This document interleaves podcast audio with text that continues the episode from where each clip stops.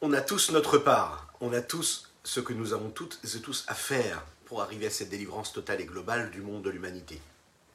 Il y a le dévoilement divin, cette délivrance de cet exil personnel que nous avons. Deuxième étape, la délivrance du peuple juif globalement. Et puis ensuite, nous l'avons dit, la délivrance de l'humanité tout entière. Dès l'instant où la divinité, la présence de Dieu, ce sera quelque chose de réel, de vécu à 100%, à 1000%. Une belle histoire. À Anvers, il y a la plus vieille imprimerie européenne qui a imprimé des textes sacrés de la Torah, du Talmud. Euh, il y a eu quelques années, il y a quelques années de cela, une, belle exposition et les gens venaient du monde entier pour venir voir cette belle imprimerie ancienne. Et bien sûr, euh, il y a des grands professeurs et des chercheurs qui étaient présents qui ont décidé d'aller se rendre dans une yeshiva, dans une maison d'études qu'il y a là-bas à Anvers, un Bet Rabat qui est tenu par le Rav Shabtai Slapatitsky qui rapporte cette histoire magnifique. Ils ont décidé d'aller voir un petit peu comment est-ce que ces textes-là, qui ont été imprimés dans cette ancienne imprimerie, sont vécus aujourd'hui, en 2000 et quelques. Et donc voilà que cet homme-là, ces hommes, pardon, ils étaient plusieurs, plusieurs chercheurs, professeurs, sont installés à table, on leur a servi quelque chose à boire, et ils ont regardé comme ça autour d'eux, ils ont vu une 70 bachorim, jeunes gens, en train d'étudier la Torah encore et encore, encore et encore. Et surtout, ce qu'ils voyaient, c'est leur attitude physique. Ils bougeaient, ils bougeaient, ils se parlaient, il y avait une voix forte. Hein, si vous avez l'occasion de rentrer une fois dans une yeshiva, une maison d'études, on n'étudie pas du tout en silence, comme dans une bibliothèque. On étudie avec ferveur, avec joie, il y a des mots qui sont dits, qui sont prononcés, la voix est forte, elle est portée, il y a des discussions mouvementées. Oui, quand on étudie la Torah, cela se fait avec une grande vitalité. Ils ont été surpris de cela. Et leur question, elle a été comme ça.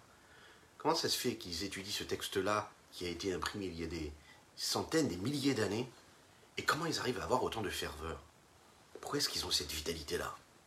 Deuxième question qu'ils ont eue, c'est comment ça se fait que dans les universités, en général, dans les bibliothèques, lorsque les étudiants, révisent leurs cours, qui travaillent leur mémoire, cela se fait en silence. Il n'y a pas de voix, il n'y a pas de gesticulation, il n'y a pas de mouvement. On ne bouge pas, on étudie tranquillement dans son coin, on se concentre.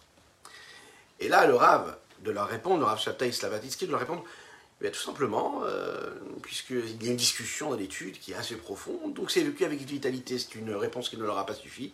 Et là, elle a expliqué un petit peu plus le sens profond, c'est magnifique. Lorsqu'on étudie la Torah, chaque mot qu'on prononce dans la Torah, on est en train de dévoiler, de développer une sainteté, une présence divine. La Torah, c'est pas juste une science, ça n'est pas de la sagesse, ça n'est pas d'une idée intellectuelle. La Torah, c'est quelque chose de vécu, c'est une vitalité divine. C'est quoi? C'est la sainteté, c'est Dieu qui se révèle, qui se dévoile, à travers chaque mot de Torah que l'on prononce. Donc en fait, on s'inscrit dans quelque chose qui nous dépasse complètement. Quand on étudie des sciences profanes, entre guillemets, à l'université, on ne dévoile aucune vitalité. On dévoile une idée intellectuelle. Là, on s'attache à l'infini. On s'attache à la sainteté de Dieu, à l'infini du Saint béni soit-il. Voilà pourquoi il y a ce mouvement quand on étudie la Torah. L'importance de l'étude de la Torah. Bokertov les Koulam, bonjour à toutes et à tous. Infiniment heureux de vous retrouver en cette magnifique matinée que Dieu nous offre sur la terre. J'espère que vous allez bien. J'espère que vous avez passé un bon Shabbat. On se retrouve donc pour étudier notre parcelle, petite partie de Tania hein, du jour aujourd'hui, mais qui a un sujet qui est très profond, dans les mots assez courts, mais dans le sujet et dans la profondeur euh, très très importante. On va le développer à travers les études d'ailleurs d'un des discours du Rabbi de Lubavitch sur cette question-là, de la triatamétime, de l'époque, la période du Mashiach et de la résurrection des morts qui suivra Bezrat Hashem. Juste après, c'est quelques notes de Nigun.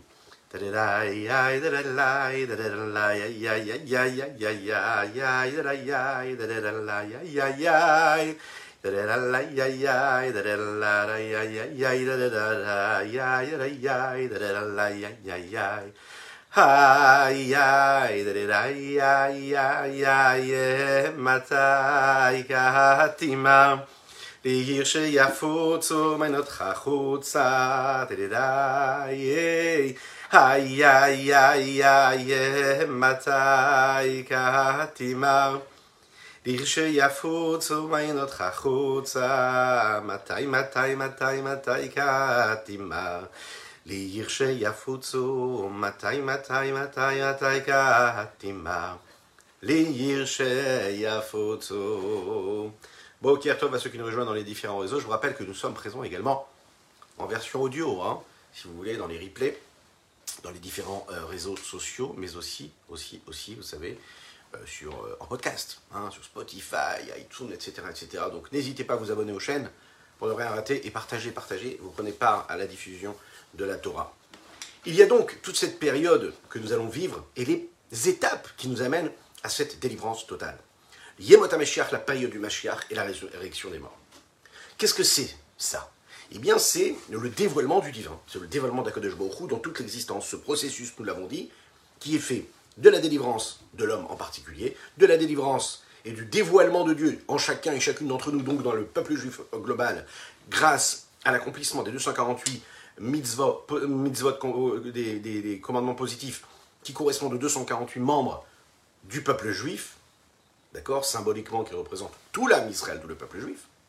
Et puis nous avons la dernière étape qui est celle de la Geoula Shlema, la délivrance totale pour l'humanité tout entière ce dévoilement-là qui va en réalité dévoiler, libérer toute cette présence divine, ces énergies divines, qui sont adaptées en fonction de chaque monde, des différents mondes spirituels comme le monde dans lequel nous vivons, et qui dépendent de cet enfermement qui a été voulu et causé par tout le processus de la matérialisation du monde et de la descente de ce monde-là petit à petit. Dans les différents domaines, nous voyons qu'il y a aussi cette, cette forme-là de processus on est capable de voir que quand par exemple une personne décide de dessiner quelque chose qu'il est capable de voir face à lui, il dessine, il dessine, euh, on peut imaginer, ça peut, être, ça peut être simplement une scène qui est là, qui est réelle, ça peut être un tableau, il peut regarder un arbre dans une forêt, il peut regarder euh, des petits oiseaux qui volent, il va s'arrêter, il va scruter, et il suffit de voir la façon avec laquelle le peintre où le dessinateur est en train de, d'imaginer, de créer son œuvre, il y a un mouvement qui se fait du regard jusqu'à sa feuille, euh, ou bien jusqu'à cet endroit-là qu'il est en train de créer. Il regarde furtivement et, et, tout de suite il va reproduire ce qu'il voit. Et si vous avez eu l'occasion de regarder ça, de le voir, on peut voir que le geste est très rapide il regarde à l'horizon et il écrit. Il regarde à l'horizon et il dessine. Il regarde à l'horizon et il dessine. C'est très très très rapide. Il y a comme ça un mouvement qui se fait très rapidement. Il a besoin de regarder et de tout de suite retranscrire ce qu'il vient de regarder. Qu'est-ce qu'il y a à ce moment-là? En fait, à chaque fois qu'il regarde, il essaye de développer, de voir quelque chose, un petit détail qu'il n'avait pas vu avant. Et dans ce long processus-là, qui est très méticuleux, mais qui va être le plus euh, précis possible, c'est ça qui va lui permettre de reproduire ce qu'il est en train de regarder. À tel point que la force du grand peintre ou du grand artiste, c'est de réussir à retranscrire et à dessiner des choses que même un homme normal qui serait passé dans cette scène n'aurait même pas vu. C'est parce qu'il est capable de voir les détails qu'il sera capable de retranscrire et de faire un tableau qui va être magnifique, qui va même en réalité sublimer ce qu'on est capable de voir, ce que n'importe qui serait capable de voir en passant devant. Ça, c'est la force de l'artiste qui va reproduire cela. ce processus-là, hein, c'est un petit peu ce qu'on est capable de vivre aussi dans notre vie de tous les jours. Quel rapport y a-t-il? La vie d'un homme, elle est faite d'infinis détails, d'infinies petites choses, d'infinis moments de vie, d'étapes, de challenges, d'épreuves, des moments de vie qui pourraient paraître parfois insignifiants. Il y a ces moments de vie qui sont a priori stériles, pendant lesquels un homme, quand il regarde un petit peu sa vie dans un rétroviseur, il se dit, mais j'ai l'impression qu'il y a un pan de l'existence où, par exemple, j'ai rien vécu de particulier. Il ne s'est pas vraiment passé quelque chose. Pendant toutes ces années, pendant cette période de vécu, pendant cette période, quand j'étais un peu plus jeune, quand j'étais à l'école, quand j'étais un peu plus grand, quand je faisais des études, quand je travaillais, quand j'ai eu ce poste, quand je me suis marié, quand j'ai eu tel enfant, etc. On peut comme ça compartimenter et se dire, là j'ai eu l'impression d'avoir vécu un petit peu plus et là un petit peu moins. En réalité, le seul problème, c'est que il y a des moments de vie qui passent furtivement comme ça, et malheureusement, on ne fait pas comme cet artiste-là. On n'est pas capable de voir chaque petit détail et comprendre que chaque petit détail de notre existence est en train de constituer et de créer cette magnifique œuvre d'art qui est la vie et la part que nous avons chacune et chacun d'entre nous dans ce monde-là, dans cette vie-là. En réalité, chaque petit détail a son importance. Le problème, c'est quel regard nous avons sur cela? Est-ce qu'on regarde comme ça ou est-ce qu'on regarde ça comme un artiste qui fait ça comme il faut et qui comprend que sa vie, c'est une œuvre très spéciale qui ne serait même pas en mesure d'être vendue dans la plus belle des maisons euh, d'œuvres d'art et même pas en NFT. Vous l'imaginez un petit peu? Ah oui, parce que la vie d'un homme, elle est unique. Il vient une fois comme une ombre qui passe et puis il laisse son empreinte ici-bas sur Terre jusqu'à la venue de Machiar. Parce que pendant tout ce processus-là, la seule chose qu'il va réussir à faire, ben, c'est de dévoiler, de développer, de permettre à Dieu de résider et de se trouver là où il est, déjà, mais de manière dévoilée. Les Chaim les. Est-ce que nous avons dit déjà que nous étudions pour la Refoua Shelma d'Avram Issim Ben Sultana qu'Hachem lui envoie une Refoua Shelma, une guérison totale et complète et que Bezrat Hashem, on puisse tranquillement danser et chanter avec lui très rapidement. Dites Amen Amen, il y a les miracles qui existent. Donc il faut croire aux miracles, Bezrat Hashem. Alors il y a ces processus qu'on est capable de constater, de voir. On voit comment est-ce qu'il y a une évolution à travers toutes les étapes. Et il y a celles qu'on n'est pas capable de voir. La plupart des gens, ce processus-là de délivrance, ils ne le ressentent pas véritablement. Ils ont l'impression, plus quand ils regardent leur vie, leur réalité, elles, malheureusement, le négatif, les difficultés nous apparaissent de manière beaucoup plus franche. Et donc, on est plus tenté vers le vers l'abandon, vers le fait de baisser les bras, vers le fait de se dire que c'est pas possible, que de toutes les manières c'est une cause qui est perdue. Et de temps en temps, il y a des petits pics comme ça de solutions et d'espoir qui naissent. Mais globalement, en réalité, on est quand même, quand même dans une forme de pessimisme, malheureusement. Ici, on voit qu'en réalité, quand on parle de délivrance, c'est la raison pour laquelle ici on parle de Géoula, de délivrance, cette délivrance-là, c'est cette petite note-là qui nous permet de comprendre que tout ce que nous avons subi dans ces moments-là de difficulté, c'est en fait la représentation même de, de, ce qu'est la galoute, l'exil. L'exil, c'est justement ça. L'exil, c'est pas obligatoirement d'être dans un exil où on a des chaînes et des barrières qui nous enchaînent, mais c'est être dans un exil qui nous fait perdre la conscience et le savoir et le discernement qui nous permettrait de voir en chaque détail un but en soi. Vous savez que pendant la période de Mashiach, il y aura, et il y a, c'est pas le genre de la maison d'interpréter ce qui se passe dans la vie de tous les jours, ce que le monde est en train de vivre, mais il y a ce qu'on appelle les souffrances, comme une maman qui enfante d'un bébé et qui a tout ce processus avant de donner la naissance, de souffrir. Toutes ces douleurs-là, c'est ce qu'on appelle les douleurs de la naissance, la mise au monde. Et ce qu'on appelle aussi, quand tu auras Mashiach, révéler Mashiach. Toute cette période-là, il y aura ces douleurs-là qui vont enfanter, qui vont faire naître la venue de Mashiach, qui vont faire naître cette délivrance-là. Alors, on ne peut pas tous voir ce processus-là. On peut regarder comment le monde évolue à travers les belles actions, à travers la bienveillance. On peut se rendre compte parfois comment une belle action, eh bien, elle nous change et elle fait en sorte que notre part dans le monde prend réellement de l'importance. On se dit oui, quand j'ai fait telle ou telle chose, je sens que ma part dans le monde elle a été accomplie, je sens que j'ai fait quelque chose de positif, je sais que j'ai apporté quelque chose. Il y a parfois ces gestes qui nous paraissent insignifiants, qui ont réalité aussi de l'incidence. Parfois c'est écrit en gros dans le mur, sur les murs, et parfois c'est pas du tout écrit.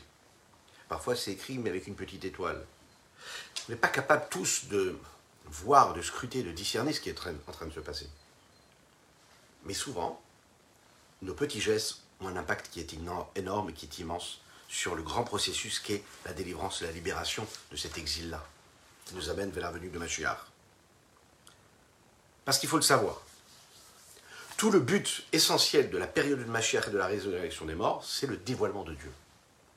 Dès l'instant où on prend ça comme un leitmotiv, et qu'on se demande à chaque fois dans ce, que, ce à quoi nous pensons, de ce que nous allons dire, de ce que nous allons faire de notre vie, de notre quotidien. Qu'est-ce que ça va pouvoir faire et en quoi ça va permettre à Dieu de se dévoiler un petit peu plus, d'être présent un petit peu plus. En quoi ce que je vais faire, les décisions que je vais prendre, mon attitude, mon état d'esprit, va avoir une incidence sur le dévoilement de Dieu, sur la présence de Dieu, sur la conscience de Dieu, de l'infini du Saint béni soit-il ici-bas sur terre.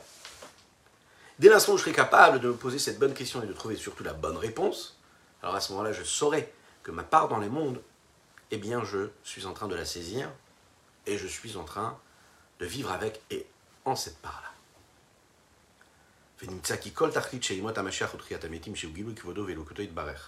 Le but de toute cette période de Mashiach, de la résurrection des morts, qui est le dévoilement de l'honneur et de la divinité ici-bas sur terre, d'un côté, ou de l'autre côté, de faire disparaître tout, tout ce souffle, cet esprit d'impureté qu'il y a sur terre. Talouille, tout cela dépend de qui? D'un côté, ça dépend de cette divinité qui va être attirée et de la lumière de l'infini du Saint béni soit-il, qui est donnée à l'âme vitale que nous avons toutes et tous en nous, qui nous permet d'avoir cette énergie physique, chez Bichlalut Israël, qui se trouve dans le peuple juif en général, Bechol dans dans, parmi ses 248 membres, grâce à quoi l'idée Kiyuma Kol Remach Mitzvatase, quand nous accomplissons les 248 mitzvot, commandements positifs de la Torah, quand chacune et chacun d'entre nous on accomplit 248 mitzvot positifs. Alors qu'est-ce qu'on fait? On est en train de dévoiler la présence divine qui se trouve dans les 248 membres, et de manière globale dans toute la partie du monde, dans le monde entier. Donc tout le monde va être touché par ce que nous avons produit. D'un autre côté, on fait disparaître tout esprit d'impureté qu'il y a, c'est-à-dire Bishmirata quand on va faire attention de ne pas tomber dans les 365 interdits et surtout de ne pas enfreindre ce que Dieu nous demande, Mena, de façon à ce qu'en réalité les 365 nerfs et artères symboliquement ne s'abreuvent pas et ne se nourrissent pas de ces énergies-là qu'il y aurait, qui seraient en réalité, qui sont des énergies qui sont négatives, et qui se sont, elles, nourries de l'énergie de quoi? De la gloucha, comme nous l'avons dit dans notre dernier cours, puisque l'impureté, c'est comme ces parasites-là qui se nourrissent des forces de la, de la sainteté de la gloucha. Et nous, chacune et chacun d'entre nous, à chaque fois qu'on fait en sorte de ne pas tomber, de ne pas franchir la limite, de ne pas accomplir quelque chose d'interdit, eh bien à ce moment-là, on a fait en sorte que l'énergie, on n'a pas nourri les forces de l'impureté. L'impureté, elle va se désintégrer toute seule. Comment elle se désintègre Quand on ne la nourrit pas? Et de quelle façon on ne nourrit pas l'impureté, les forces de l'impureté sur Terre, le négatif, les forces néfastes? Eh bien comment? En ne franchissant pas la mauvaise ligne. Tout simplement. En se maintenant, en respectant les interdits de la Torah, avec méticulosité. Et là, de cette façon-là, on arrive à quoi? Ben, À faire en sorte qu'on s'inscrit dans la globalité même de ce que Dieu nous demande, à travers l'accomplissement de la Torah et des mitzvot, à travers chaque chose que nous faisons, on arrive justement à, ben, quoi? Ben, Tout simplement à accomplir cette volonté et à faire résider Dieu ici-bas sur terre de manière totalement dévoilée. Ce qui nous amène vers cette période-là où Mashiach arrivera à Ezrat Hashem.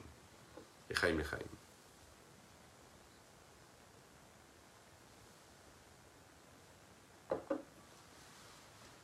Ce qui nous amène vers le développement d'un autre sujet, qui est le sujet très important que nous avons abordé ici, la résurrection des morts, de la triatamitim, et comprendre un petit peu ce que cela veut dire. Pour cela, je vous propose de développer ensemble une étude euh, qui a été donnée par le rabbi de Lubavitch en Tavshin Memvav, ce qui correspond tout simplement à l'année 5746. Allez, une date profane, ça donne 1900, 1900, 1900, 1900, 80, quelque chose. Ouais, environ. Je vous donnerai la date exacte.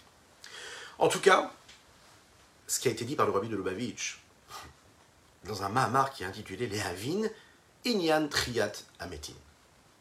Comprendre quel est ce sujet-là de la résurrection des morts. Il est dit comme ça dans la Mishnah, une Mishnah que nous prononçons, qui dit Kol Israël Yeshlaim Chelek Lolamaba. Chacune et chacun d'entre nous avons une part dans ce monde futur. Qu'est-ce que cela veut dire? Le point essentiel de ce qui va être développé ici, c'est comprendre comment le dévoilement divin d'Akadosh Baruch il va être si extraordinaire au moment de Triatametim, bien plus qu'il ne l'est aujourd'hui. Il va y avoir d'abord le dévoilement de Dieu pendant ce que nous appelons la période du Gan Eden, la période de Mashiach, et ensuite il y aura un dévoilement qui sera encore beaucoup plus conséquent au moment de la résurrection des morts. Pour comprendre le dévoilement qu'il y avait à cette époque, et qu'il y aura à cette époque, on va développer ce qui est dit au sujet de Triatametim dans la Mishnah. Et c'est une Mishnah qui dit comme ça, que chacun et chacune d'entre nous, nous avons une part dans le monde futur. Qu'est-ce que ça veut dire, le monde futur? Il y a différentes façons d'expliquer. Le Rambam Maïmonide nous dit que c'est le Gan Eden. D'accord? C'est un monde qui existe déjà maintenant. Et dans ce monde-là, la Neshama, en réalité, l'âme de chacune et chacun, reçoit une forme de salaire. Ce salaire-là, il est posé un petit peu comme dans une boîte. On le garde bien au chaud. Et dès l'instant où il quitte ce corps-là physique et matériel, eh bien, tout de suite, il peut profiter de ce salaire qui lui a été mis de côté pour son âme quand il a accompli une bonne action pendant ce monde-là, pendant cette vie-là. Pourquoi est-ce qu'il est appelé Olam Abba, monde futur Parce qu'en fait, en réalité, c'est un monde qui vient et qui prend toute son importance précisément après ce monde ici-bas. Donc c'est un monde qui existe maintenant parallèlement ici, mais qu'on ne peut pas, duquel on ne peut pas profiter. Mais dès l'instant où l'âme se sépare du corps, alors à ce moment-là, pas profiter. Le Ramban, lui, Nachmanide, lui, il dit non. Il pense que le Olam Abba, quand on dit que chacun et chacune d'entre nous, nous avons une part dans le monde futur, le monde futur, c'est quoi? C'est Triatametim. Ça veut dire la résurrection des morts, c'est ce qui viendra bien après, le moment où il y aura le dévoilement de Mashiach. Et c'est à ce moment-là qu'il y aura donc la, vraiment le, allez, la, la récompense totale de tout ce que nous avons pu faire ici-bas quand l'âme était habillée dans le corps physique. On sait que quand on explique, quand on dit Olam Baba, on parle du monde de la résurrection. Comme il est dit juste après dans la Mishnah, le rabbi de le dit ici,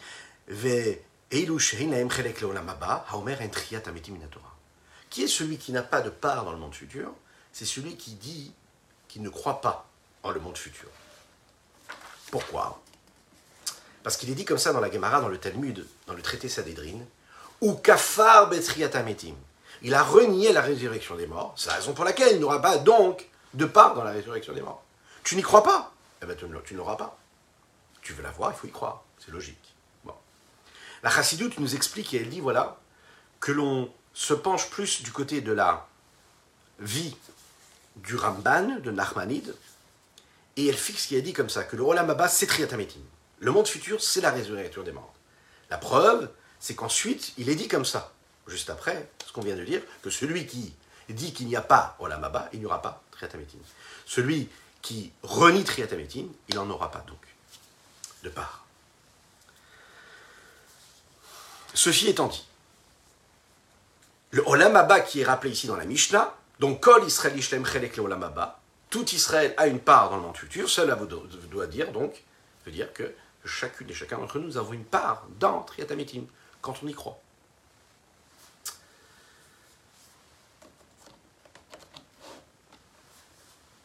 Quand nous disons dans la Mishnah que chacun et chacune nous avons une part dans ce monde futur, ça veut dire que dans le Gan Eden, qui est parfois appelé aussi le Olamaba, parce que le Gan Eden, c'est ce qui va être produit comme une récompense à ce que l'homme a pu apporter dans sa vie de tous les jours. Qui est-ce qui va pouvoir atteindre ce niveau-là? C'est celui qui aura fait l'effort pendant toute sa vie de faire ce qu'il y a à faire. Il y a des conditions pour cela. Pour mériter le Gan Eden. Kol Israël, a priori, on sait que le Gan Eden, pas tout le monde peut l'avoir puisque celui qui agit comme il faut, lui, méritera le Gan Eden, celui qui n'agit pas comme il faut, a priori, n'a pas le Gan Eden. Alors comment est-ce qu'on peut dire ici que Kol Israël, que tout le monde a une part dans le monde futur, et tout le monde de là D'ailleurs, le rabbi rapporte ce que David Amelach dit dans les Teilim, Miya ale Hashem, neki mouvar levav. Qui est-ce qui va pouvoir monter et atteindre la grande montagne de Dieu? C'est celui qui a les mains qui sont propres et qui a un cœur qui est saint. C'est-à-dire que pour mériter cela, il faut quand même avoir fait un effort il faut avoir fait quelque chose. Si tu veux recevoir les dévoilements divins qui éclairent le monde du Galéden, eh bien, tu vas devoir te tenir comme il faut, il va, falloir que tu fasses ce que tu as à faire. Et ensuite, tu pourras mériter cet état-là qu'il y a dans le Gan Eden de dévoilement divin. Ça, c'est quand on parle du Gan Eden.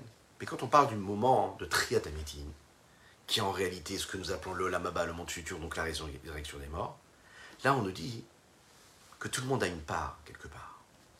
Ça veut dire qu'on n'est pas en train de conditionner le dévoilement divin que tu pourrais recevoir dans le monde futur par rapport à ce que tu as fait ou pas dans ta part dans le monde, dans ce que tu devais faire. Le rabbi pose une question et dit, il dit, mais a priori, on le sait que le dévoilement qu'il y aura dans le monde de la délivrance et dans le monde précisément de la résurrection, il est beaucoup plus élevé que le dévoilement qu'on va recevoir dans le Gan Eden.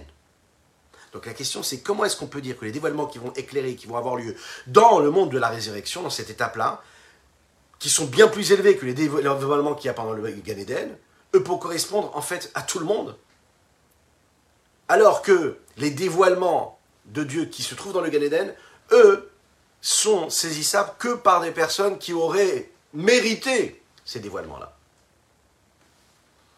Triatamétine, c'est le summum du dévoilement divin. Ça, tout le monde peut l'atteindre.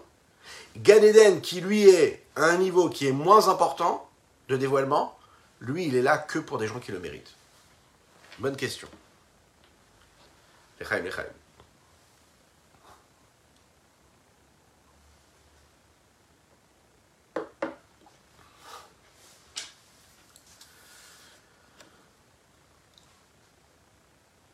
La preuve, c'est que nous voyons qu'à notre époque, déjà maintenant, le Gan Eden existe déjà.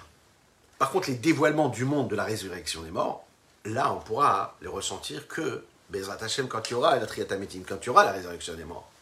Donc ça veut dire que le dévoilement qu'il y aura quand il y aura Triatamétim est beaucoup plus élevé que le, dévoilement qu'il y a pendant le Gan Eden. La preuve, c'est que le dévoilement du Gan Eden est déjà présent. Encore plus que cela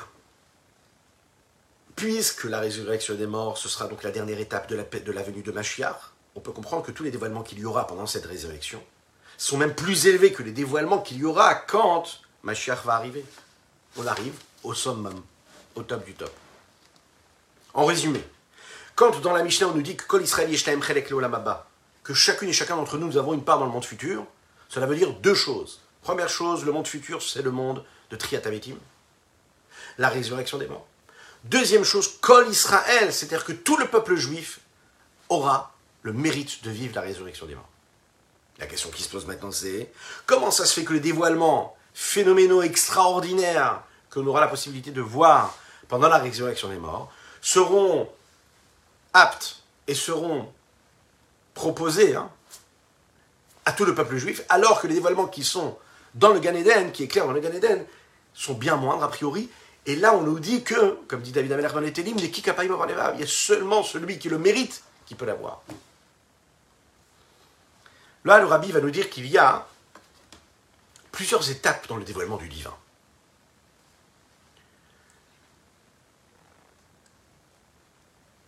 Dans la Tefila, le Shabbat, nous le disons.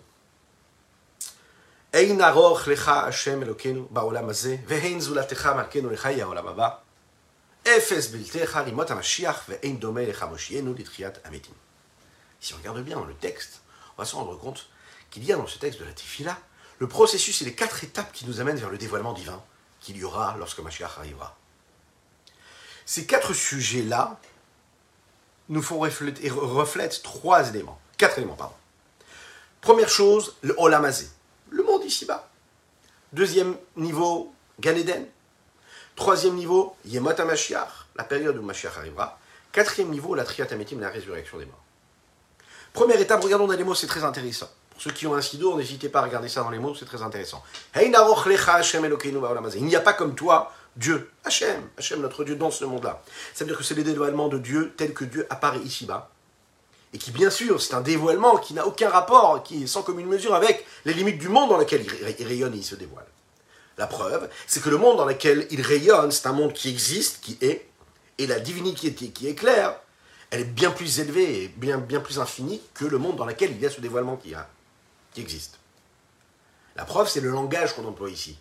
lecha Hashem Qu'est-ce que ça veut dire aror Aror, ça veut dire qu'il n'y a rien qui peut être mesuré à ce que tu es toi, Dieu, dans ce monde-là. Il n'y a aucune force, aucune créature qui pourrait être imaginée, qui pourrait nous permettre de déceler, de voir une forme de ressemblance, de concomitance. Ça nous apprend quelque chose, ça nous apprend que le dévoilement qu'il y a ici-bas dans ce monde-là, il se fait, il est. Il produit en fait une forme de, de bitoul, d'annulation, d'abnégation, de non-existence quasiment. Se, se mettre complètement de côté. Ça veut dire que cet état-là d'annulation totale, qui vient comme une conséquence de ce dévoilement qui éclaire dans ce monde, il n'est en réalité qu'à un niveau de Enaror. Qu'est-ce que ça veut dire un niveau de Enaror C'est-à-dire qu'il n'y a pas de comparaison entre ce monde-là ici-bas et le monde futur. Et pardon, excusez-moi, et le dévoilement divin. C'est pas parce qu'il y a le dévoilement d'Akadosh sur ce monde, dans ce monde-là que je peux comparer les deux et dire ah lui il est meilleur que celui-ci. On parle vraiment de deux choses complètement différentes. Et là on parle de l'infini et là on parle de quelque chose qui n'existe pas. Maintenant, comme ces deux éléments qui ne peuvent pas être comparés, comme ils ne peuvent pas être comparés, donc le monde continue de nous apparaître comme quelque chose d'existant. Comprenez? Ça veut dire en réalité, puisque Dieu n'est pas comparable à ce monde-là, et que ce monde-là, on ne peut pas du tout le mettre sur le même piédestal, et dire voilà, ça c'est une valeur qui est plus grande que celui-ci, donc par définition, il ne s'annule même pas en réalité. Ou il l'est pas, et on ne peut pas dire qu'il l'est et qu'il s'annule. Les chaim, les C'est la raison pour laquelle on n'est pas capable de ressentir de ce monde-là une forme d'annulation totale, qui lui renierait le fait qu'il y aurait un monde, parce que le fait d'être annulé total, ça veut dire qu'il n'y a plus de monde. Donc si tu ne perçois plus de monde, oui, tu atteins cette forme de, niveau. Mais puisque là, on ne peut pas l'atteindre, donc c'est quelque part, part, on va dire comme ça, il y a le monde, mais on ne peut pas du tout comparer avec ce que tu es toi. Deuxième niveau, c'est Dans le monde futur, ici nous parlons du Gan Eden. Il y a le dévoilement d'Akadosh Baruch qui est très élevé. C'est la raison pour laquelle la sensation que nous avons à ce moment-là, c'est que il n'y a rien d'autre extérieur à l'existence même de Dieu. Ça veut dire, il y a quelque chose qui existe, cet état de Gan Eden, mais que cette, cette chose-là, hein, c'est que Dieu. Ce n'est rien d'autre d'autre. C'est en fait ce qu'on appelle, on appelle dans la Chassidut ou dans la Kabbalah Bitul Bimtsiut. Ça veut dire qu'il y a quelque chose, mais que ce quelque chose-là est complètement soumis à Dieu. Troisième niveau, Efes Biltecha Mashiach. Quand il y aura Mashiach, cette période de Mashiach, il y aura un dévoilement du divin qui sera tellement extraordinaire, qui va faire en sorte, qui va causer, qui va entraîner, que toutes les créatures auront cette sensation de ne pas être. Il n'y aura pas. Dans le Gan Eden, il y a un ressenti d'annulation qui est quoi? Ein ça veut dire que c'est la négation. Il n'y a pas. C'est-à-dire qu'il y a quelque chose qui existe, mais qui se soumet à Dieu. De quelle façon? Comme si qu'il y avait quelque chose et qu'on l'a annulé. D'accord? C'est un, une annulation qui est en fonction de quelque chose qui aurait pu être et qui n'est pas. Le Gan Eden qui lui est totalement annulé, déjà lui, et à quoi Au dévoilement du divin qui lui se dévoile. C'est deux formes d'annulation, deux niveaux d'intensité. Alors que pendant la période du Mashiach, on va ressentir en fait, non pas l'annulation de la négation, mais l'annulation du nul, de rien. Ça veut dire que c'est en fait quelque chose qui n'est même pas calculable par rapport à une autre existence. Il n'est pas il n'y a rien d'autre que l'existence même de Dieu. Pourquoi? Parce que tout est dans la divinité, tout est défini et tout est vécu comme du divin.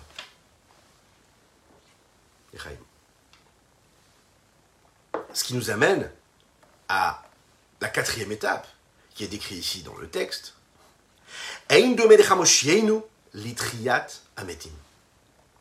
Lors de la résurrection des morts, l'essence même, l'intensité même d'Akadosh la transcendance du divin, sera tellement forte on aura en fait une forme d'annulation qui serait que Ein Domelecha. Il n'y a rien d'autre qui pourra te ressembler. C'est Dieu lui-même. Pour comprendre quelle est la, sensation qu'on est censé ressentir pendant Triatametin, il faut se poser la question. Comment est-ce possible que l'annulation extraordinaire que l'on va ressentir pendant la résurrection des morts, pendant cette période-là, ne sera qu'à un niveau de Ein Domelecha. Ça veut dire quoi? Ça veut dire que l'on donne quelque part une place à quelque chose d'autre, mais qui ne ressemblerait pas à Dieu. A priori, cette annulation-là que l'on va ressentir dans ce monde-là, c'est une annulation qui correspond plus à Ein Ça veut dire que il y a quelque chose, l'annulation que je ressens ici-bas, elle correspondrait à quelque chose qui pourrait être face à moi, mais que je ne vois pas du tout, puisque je constate qu'il n'y aurait que Dieu, et que moi je ne pourrais pas ressentir. L'explication, elle est comme ça. Pendant la triette amétine, pendant la résurrection des morts, l'essence même de Dieu va se dévoiler. Donc on pourra comprendre comment l'existence même de la créature, qui se sent exister sans aucune cause, sans, aucun système de cause à effet, par exemple, sans rien qui entraîne et qui cause la raison pour laquelle il est, il est parce qu'il est. Et à ce moment-là, d'un côté, l'existence du monde va rester ce qu'il est, mais en même temps, il va ressentir ce qu'il est, c'est-à-dire il va se sentir exister en tant que quelque chose d'indépendant, mais en même temps, il sera quand même en mesure de recevoir et d'intégrer une forme d'infini et de devenir donc le réceptacle à la vérité divine, au point de ressentir que toute la vérité de ce qu'il est, c'est la vérité de Dieu. Ça veut dire l'existence de Dieu. En réalité, c'est une chose et son contraire. L'existence de ce monde matériel, c'est l'existence de Dieu véritablement. Et c'est cette contradiction a priori dans laquelle nous vivons qui nous fait comprendre en réalité comment on peut être en même temps en exil et en même temps vivre la délivrance. En même temps vivre le projet et en même temps savoir que ma chère qui peut venir d'un moment à l'autre. En même temps savoir qu'on doit s'inscrire selon les lois de la nature et en même temps savoir que ce qui transcende les lois de la nature, c'est l'infini du Saint béni soit-il, qui dépasse les lois de la nature.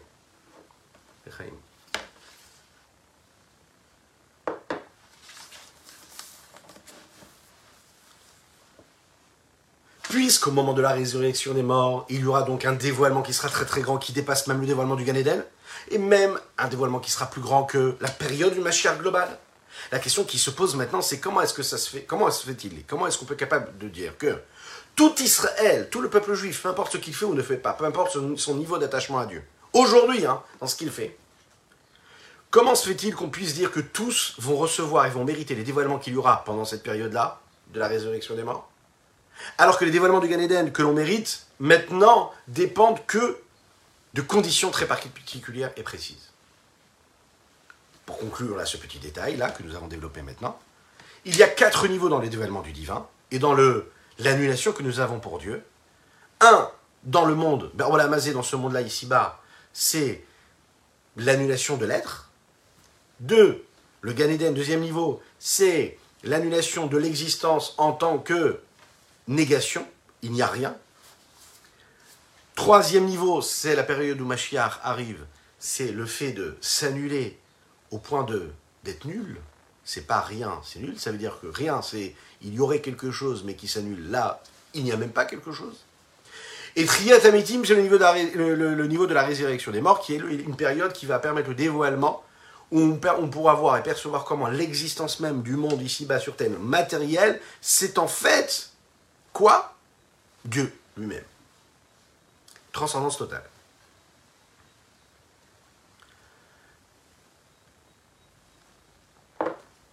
Dans ce paragraphe-là, le rabbi, il va nous expliquer comment Ve'amer kulam tzadikim.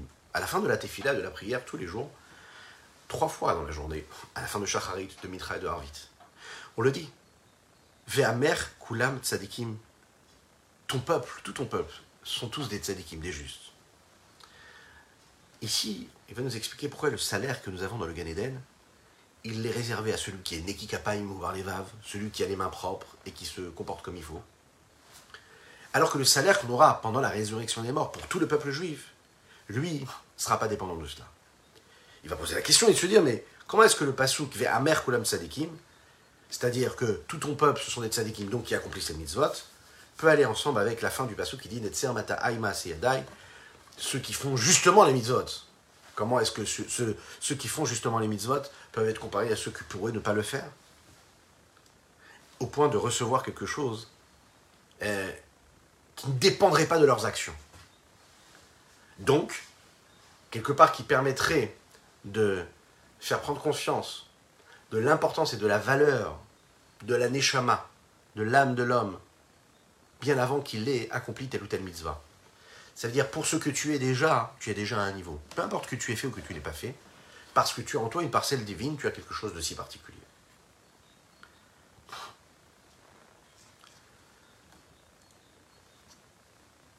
Une personne qui étudie la Torah et qui s'investit pendant son existence pour étudier la Torah a besoin de force, d'énergie.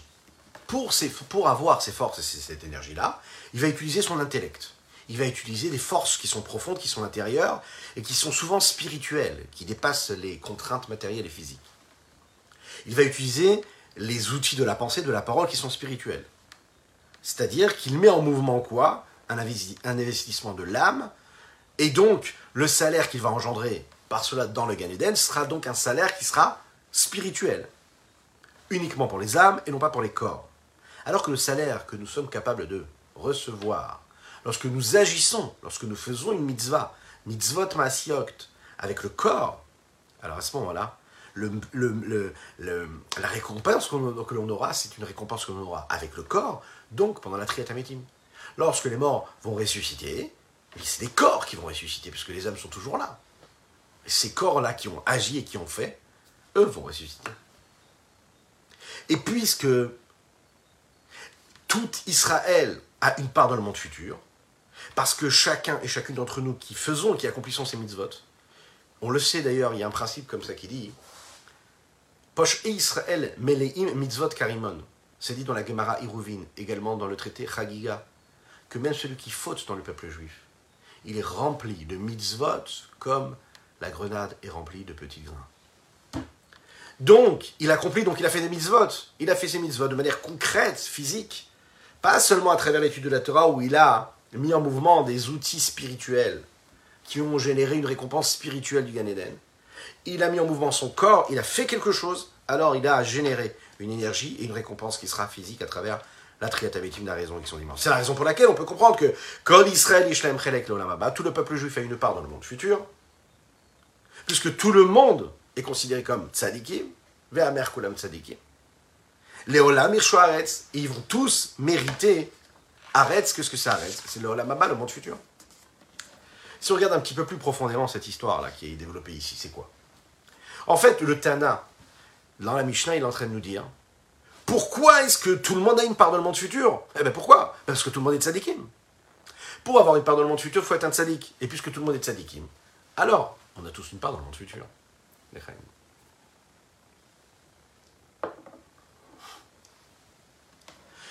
La Gemara nous raconte comment Rabbi Hanina Bar Papa avait l'habitude de faire une mitzvah toutes les nuits. Quelle était cette mitzvah-là? C'est qu'il allait donner la tzedaka pendant la nuit aux pauvres, en cachette, de façon à ce qu'ils n'aient pas honte de recevoir ce qu'on leur donnait. Il ne donnait pas comme ça, devant la personne. Pendant la nuit, il allait déposer une petite enveloppe afin qu'ils puissent avoir. On raconte aussi cet homme-là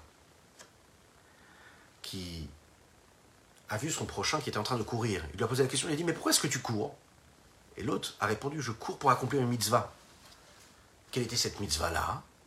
D'apporter de l'argent à un pauvre. De lui redonner de la vie, de le faire revivre.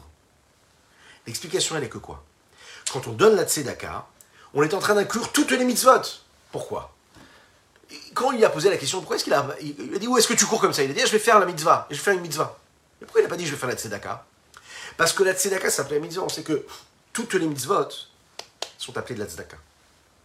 La preuve, c'est que dans la Torah, il est dit comme ça, sta mitzvah, et mitzvah tzedaka. Quand on dit mitzvah dans la Torah, on parle de la mitzvah de la tzedaka.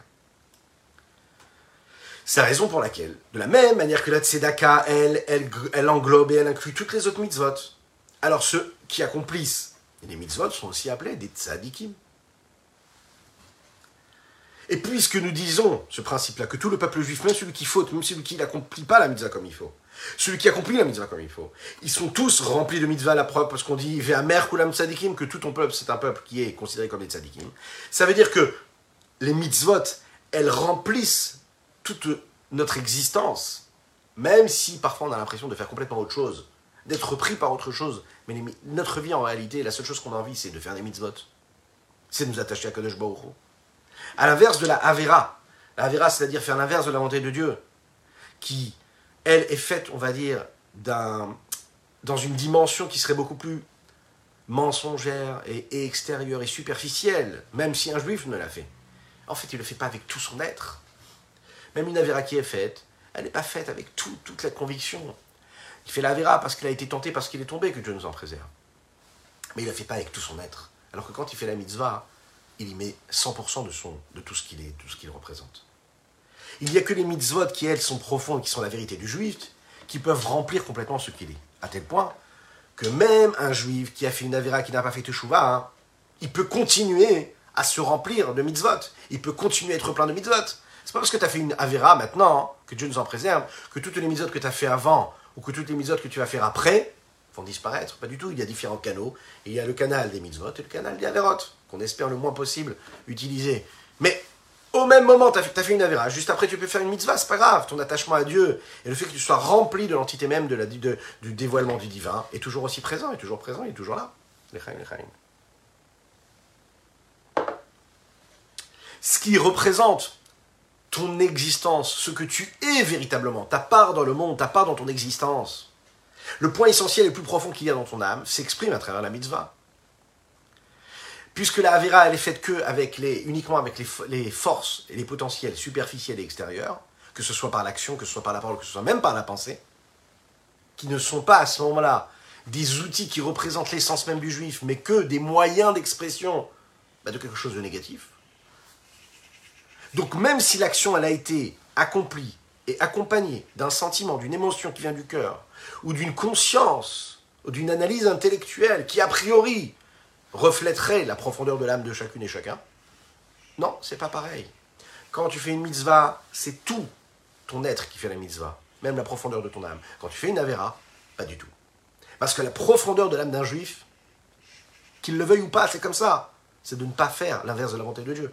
Ah, maintenant je suis en train de faire l'inver- l'inverse de la volonté de Dieu, que Dieu nous en préserve. Eh bien, je suis en train de enrôler, d'utiliser en réalité que mes forces, mes potentiels, mes énergies et mes outils, que ce soit corporel, physique, intellectuel, émotionnel, extérieur et superficiel. Ça n'est pas toute mon âme, la profondeur de mon être qui est mis ici à contribution. C'est la raison pour laquelle on te dit que tu peux faire tes chouvas sur une avéra que tu as fait. Et tu peux faire tes chouvas sur la que tu as fait, mais tu ne peux pas regretter la mitzvah que tu as accomplie. Un juif, il fait une mitzvah, il dit Ah, je regrette la mitzvah que j'ai faite. Qu'est-ce qu'on fait là-haut? Est-ce qu'on comptabilise cette mitzvah comme mitzvah? On dit Ah bah non, il a regretté d'avoir fait une mitzvah, eh bien on retire sa mitzvah. Ok? Tu as fait telle et telle mitzvah. Tu regrettes Ah, j'aurais pas dû. J'aurais pas dû faire cette mitzvah. Ah ben non. Ce que tu as engendré en faisant cette mitzvah, ça reste là. Le dévoilement du divin, il est, il est, réel. Tu t'es levé le matin, t'as fait ta tefila, t'as mené tes filines. Ok? Au moment où t'as mené tes filines, t'as dit je m'attache à Dieu, j'attache mon cerveau, j'attache mon cœur à Dieu. Parfait. Tu finis ta tefila, tu vas faire complètement autre chose. Au moment où t'as fait la tefila, t'as dévoilé Dieu. Après, t'as fait complètement l'inverse, que Dieu nous en préserve. Est-ce que ça veut dire que le dévoilement de Dieu que tu as produit avant, il disparaît? Non. Donc tu ne peux pas regretter les bonnes actions. Mais par contre, tu peux regretter les mauvaises actions. Et que quand tu fais tes choix, et qu'on accepte tes choix, ton retour vers Dieu, pour la véra que tu as accomplie, eh bien là, on retire le mal que tu as pu engendrer. Et c'est ça qui est génial. Deux petites histoires qui nous permettent de comprendre un petit peu plus quelle est la vérité du juif quand il fait une mitzvah? Et comment, à travers la mitzvah, on voit le juif en vrai? Et quand il fait une avéra, c'est pas le juif en vrai. C'est une forme d'expression qu'il pourrait avoir parfois, les chaim. Un jour, il y a un juif qui était en entrevue privée avec le rabbi de Lubavitch. Et il a dit comme ça au rabbi, il a dit euh, il est dit comme ça dans les textes, ce que nous avons dit juste avant, que Afilou Poché Israël, Rekanim M. Afilou Rekanim, pardon. Afilou Rekanim chez Becham Elim Mitzvot Karim. Il est dit que même ceux qui fautent, qui sont vides de mitzvot, eh bien, ils sont remplis comme ils sont remplis de mitzvot comme les graines qu'il y a dans une grenade.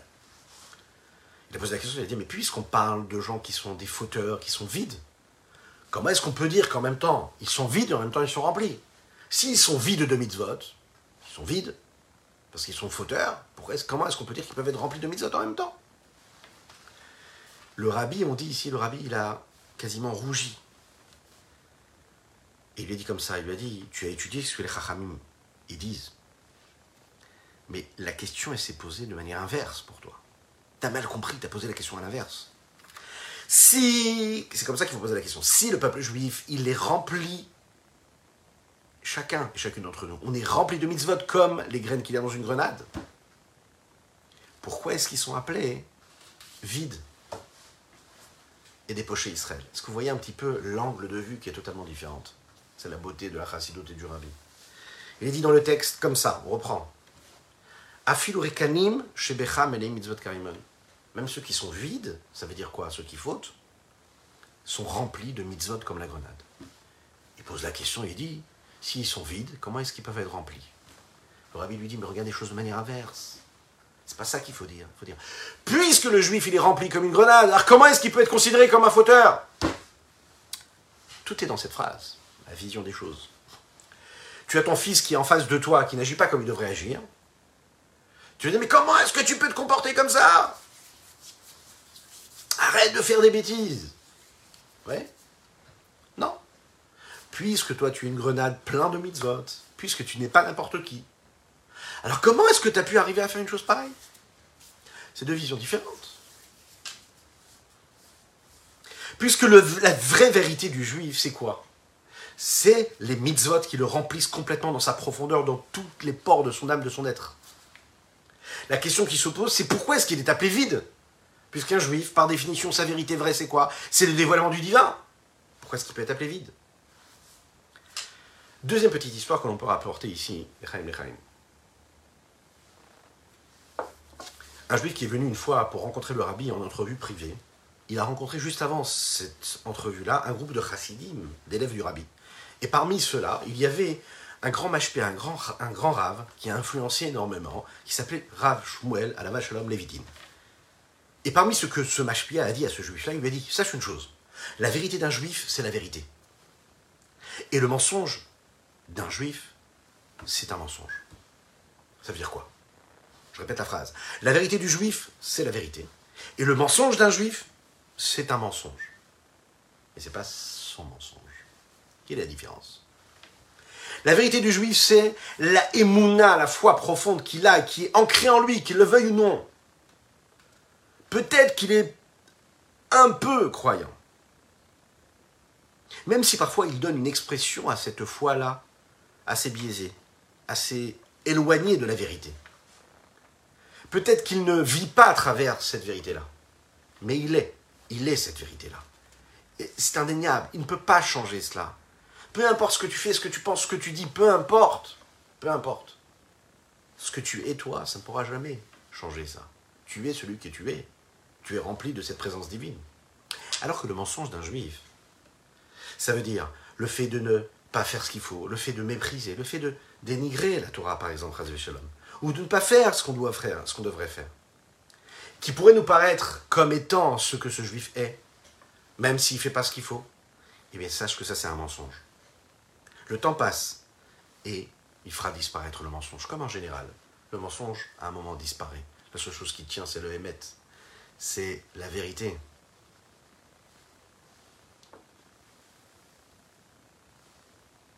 Comme le rabbi Schneur Zalman le disait, Sfatemet ikonaad ve'adargalishon shaker, sur ce qui est dit dans les Teilim.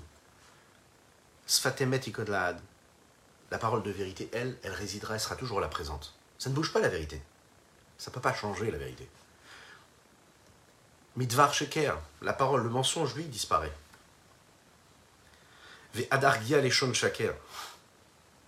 Le temps passe et très rapidement le mensonge disparaît.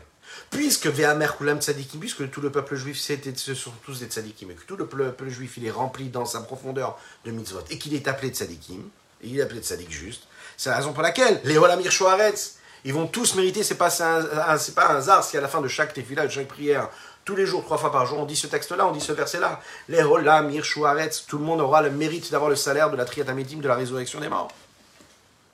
Pour conclure, le rabbi rapporte une autre question ici. Il rapporte sur ce qui a été dit dans la Mishnah, dans la fin, la fin de la Mishnah, de, ce verset-là de la Mishnah. de ce passage qui dit Netzer Matai Maase. Pourquoi est-ce que la Mishnah rapporte la suite de ce verset-là? Dans cette suite-là, on voit comment Akadosh Baruch se glorifie de ce que les bénisraëls sont, pas uniquement de ce qu'ils font, c'est-à-dire l'accomplissement de leur mitzvot, mais parce que eux, ils sont ce qu'ils sont, c'est-à-dire cet enchaînement-là, cette, cette, cette, cette suite-là de ce qui a été initié par leur père, par leur grand-père, et surtout ce qui a été initié par Dieu lui-même, à Asiyadai. C'est-à-dire que Dieu, là, dans la fin de ce verset-là, ne se glorifie pas de ce que les bénis Israël, que le peuple juif fait en tant que mitzvot, parce qu'ils pratiquent la Torah et les mitzvot, mais par rapport à ce qu'ils sont et d'où ils viennent, et du fait qu'ils aient été créés par Dieu lui-même. Et, donc, c'est donc la raison pour laquelle ils seraient donc méritants de ce monde futur.